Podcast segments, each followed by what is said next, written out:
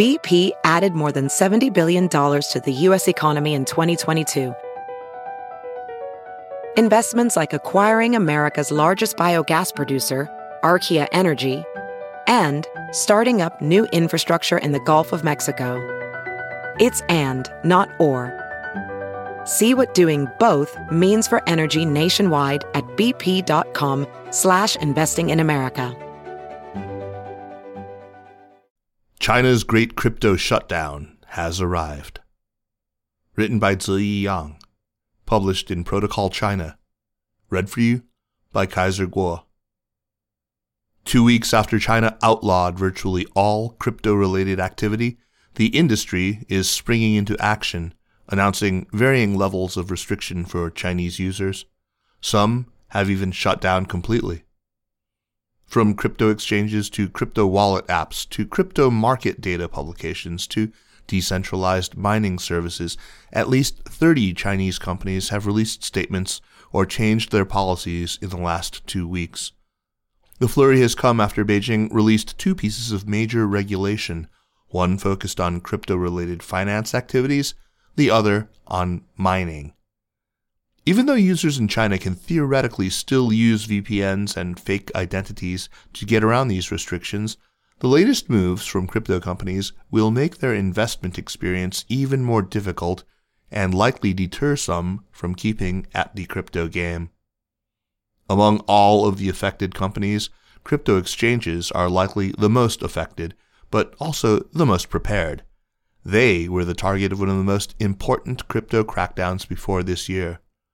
China's 2017 ban on initial coin offerings, commonly referred to as the September 4th incident in the industry.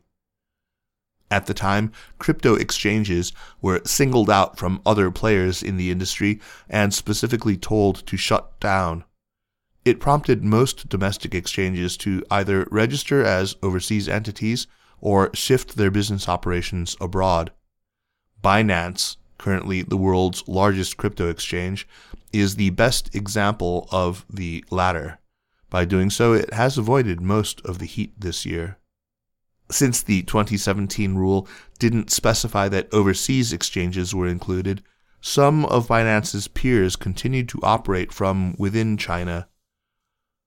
Huobi, which is also among the top exchanges worldwide, registered a Seychelles based entity and continued to allow Chinese users to open accounts there, who reportedly still contributed about 30% of the company's revenue. It also retained a significant physical presence in China, including offices and employees, until this year. The latest policy shift has closed the Huobi loophole. Not only does the rule make it clear that overseas exchanges are violating the law if they serve Chinese users, it also says domestic employees of, quote, overseas virtual currency exchanges or anyone providing services to them can be punished. For Huobi and other effectively China based crypto exchanges, it means their China based employees are in danger if the companies don't execute a clean separation with Chinese users and their money. The most common response from crypto platforms has been to announce a permanent suspension of new registrations from China. Huobi did so September 24th, Binance did so on September 26th, and several smaller exchanges like AEX and Gate.io have done the same. A bigger step, which not every exchange is willing to take, is to clear out all existing users based in China. Two days after that initial announcement, Huobi said it would take this step and would need until the end of the year to complete it. Bitmart, CoinEx, and KuCoin Three crypto exchanges that were also started by Chinese founders announced similar mandates. Another major change to how Beijing regulates crypto criminalizing hosting, brokering, or even just providing information on crypto transactions. It means a much larger group of companies and individuals now face regulatory risk.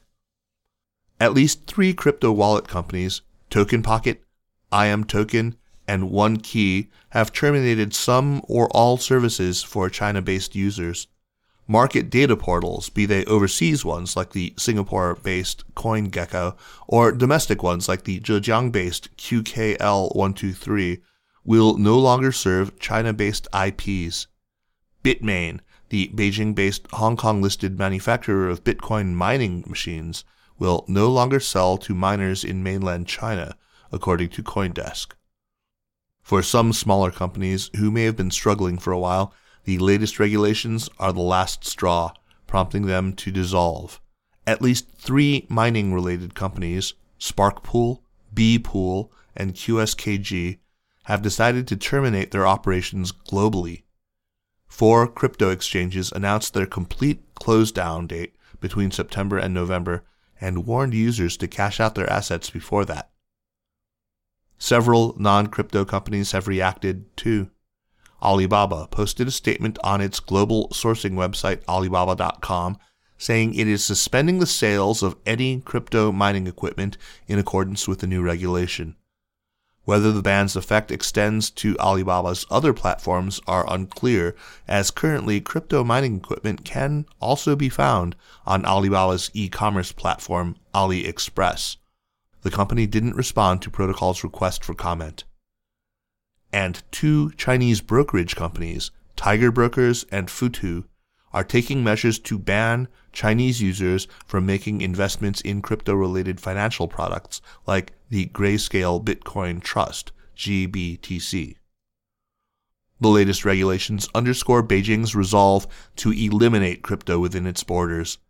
Many Chinese crypto companies had held out hope of walking the regulations' fine lines to continue operating within the country. Now they're walking up to a harsh new reality.